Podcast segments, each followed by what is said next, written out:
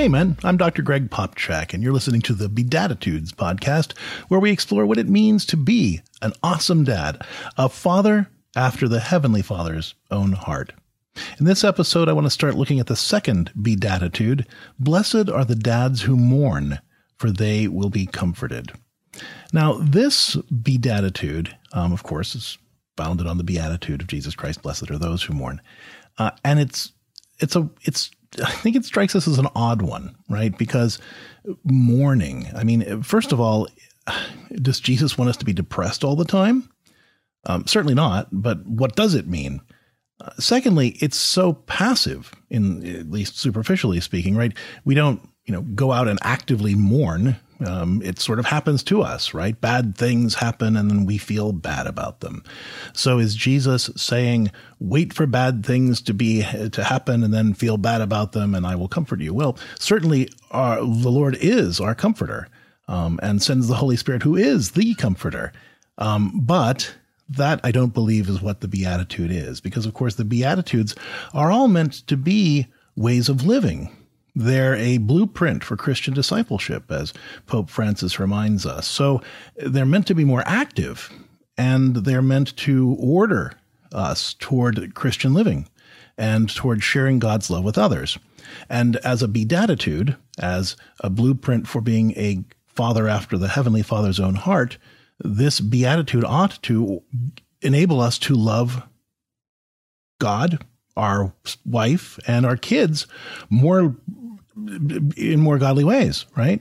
So how can mourning facilitate that? It sounds crazy on the surface, but let's take a look at this.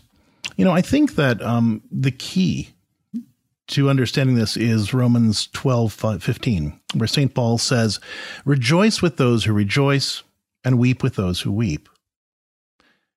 We as men in general don't do well with what we might call negative emotions, whether those are our own feelings of sadness or anger or frustration or despair or any of those feelings that we don't like to have, or when our wife or our kids express sadness or anger or frustration or fear or you name it, either toward us or in general. We're really uncomfortable with those negative feelings. A lot of us were not raised to express and process those negative feelings well. And we feel like to be a real man means to shut those feelings down, to ignore those negative feelings, to push through, right? And if our wife and our kids are sad or angry or frustrated or you name it, then we need to shut that down too, because we experience that as a threat, because they're sad or they're angry or they're frustrated or disappointed in me.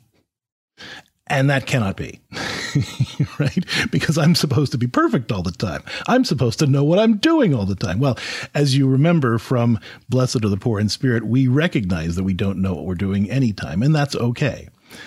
But coming back around to this, this idea of negative emotions, our negative feelings, feels like, we're failing somehow. We have to push through that. Or if our wife and kids are frustrated or experiencing negative emotions, we take the blame for that. Clearly, we've done something wrong. And so we need to shut that down as quickly as we possibly can. But Jesus is presenting a new way.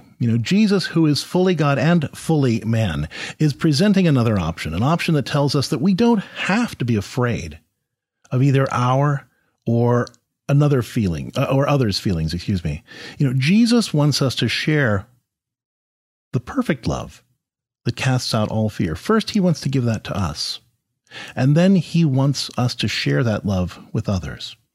And in the process of coming alongside of our wife or our kids who are sad, who are frustrated, who are struggling, in the process of giving up our fear, the fear that we feel in the face of those struggles, the fear that we feel in the face of their frustration or their disappointment, even their frustration or disappointment in us, will we bring that to God first and say, okay, Lord, I don't know how to handle this. I don't know how to deal with the fact that my wife is mad at me. I don't know how to deal with the fact that my kids are disappointed in me. I don't know what to do with the fact that my family is melting down right now. I don't know how to handle that. It feels threatening.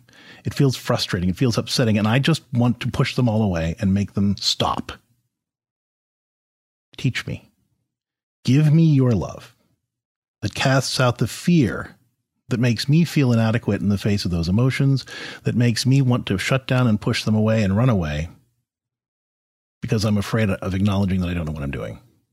And teach me how to share the love that you're giving me with them so that I can make it safe for them to mourn, so that I can make it safe to mourn with them and to allow myself to have those feelings and not condemn myself for having them, and to allow my wife and children to have those feelings without having to condemn them for having those emotions.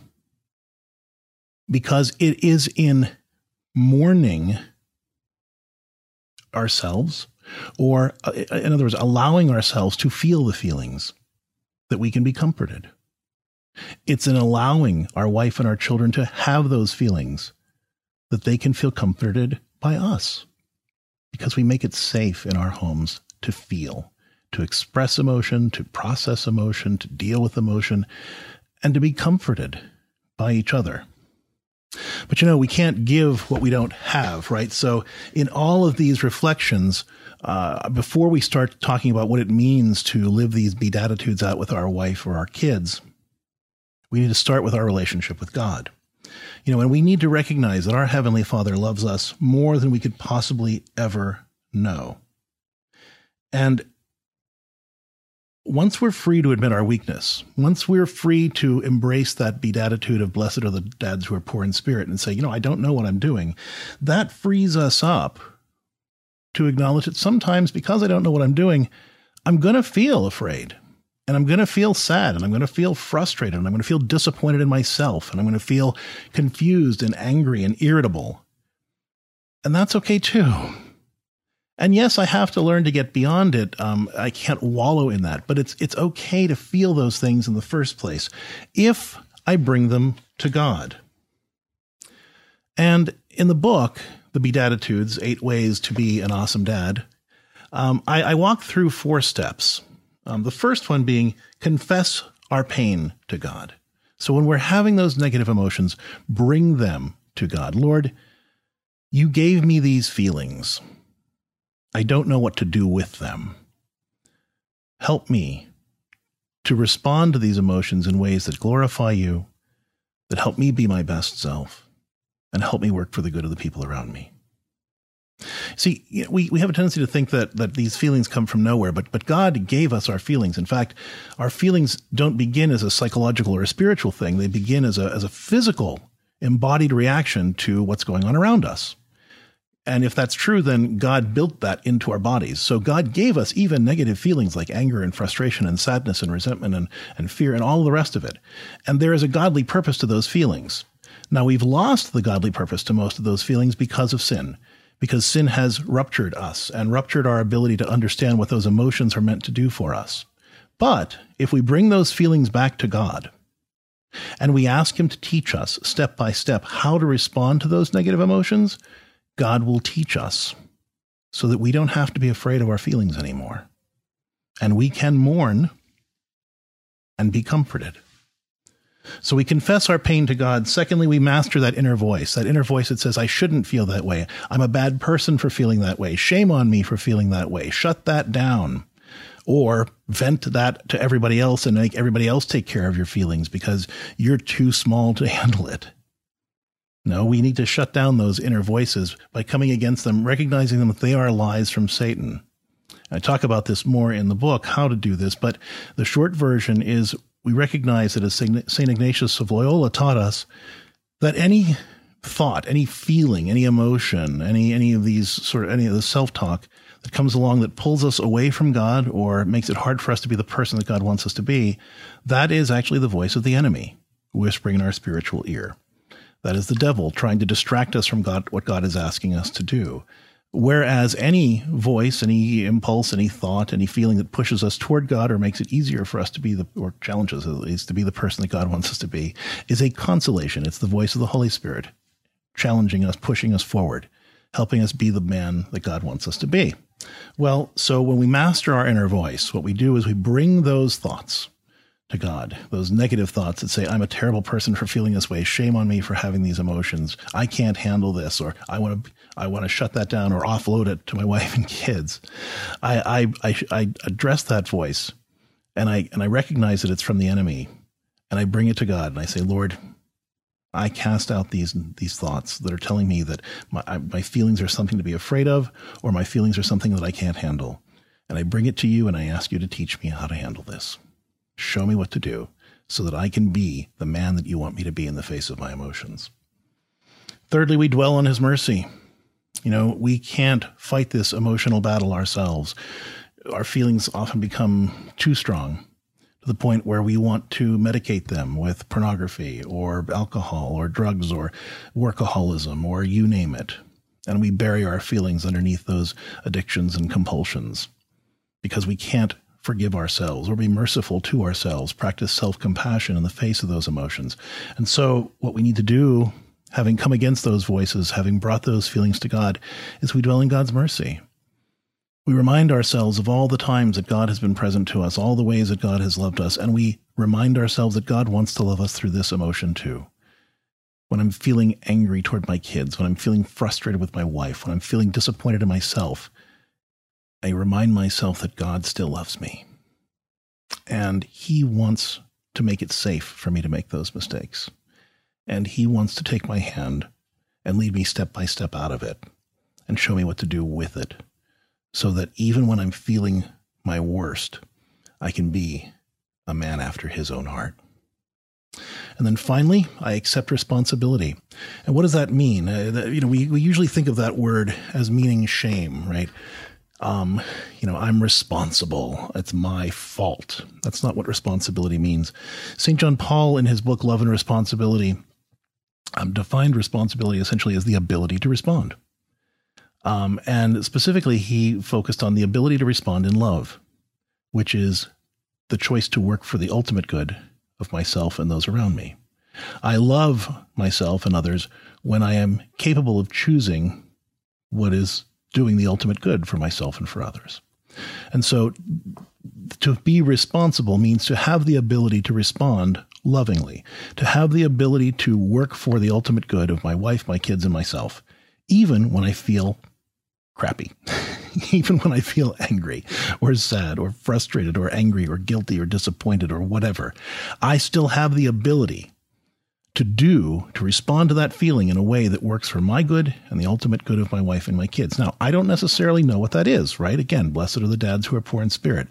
But I can begin thinking about that and praying about that and asking God, okay, Lord, help me to accept responsibility. Help me to accept that I have the ability to respond to this emotion. This frustration, this anger, this sadness, this guilt, this resentment, this whatever it is, help me to accept that I have the ability to respond to this emotion in a way that allows me to work for my ultimate good, the ultimate good of my wife, and the ultimate good of my children.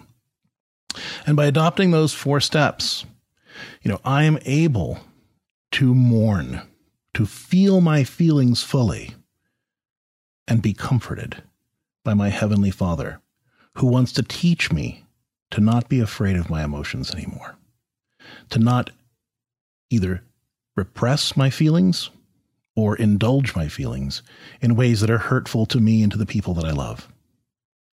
God wants to take my hand and teach me how to master my emotions, not in a way that represses them, but in a way that processes them, so that I can respond to all of my feelings, even those quote-unquote negative emotions, in a way that allows me to respond, to be able to respond, to be responsible in love, to respond in a way that allows me to work for my ultimate good and the ultimate good of those who depend upon me, so that by feeling those feelings, I can be comforted and be a source of comfort for those who depend on me.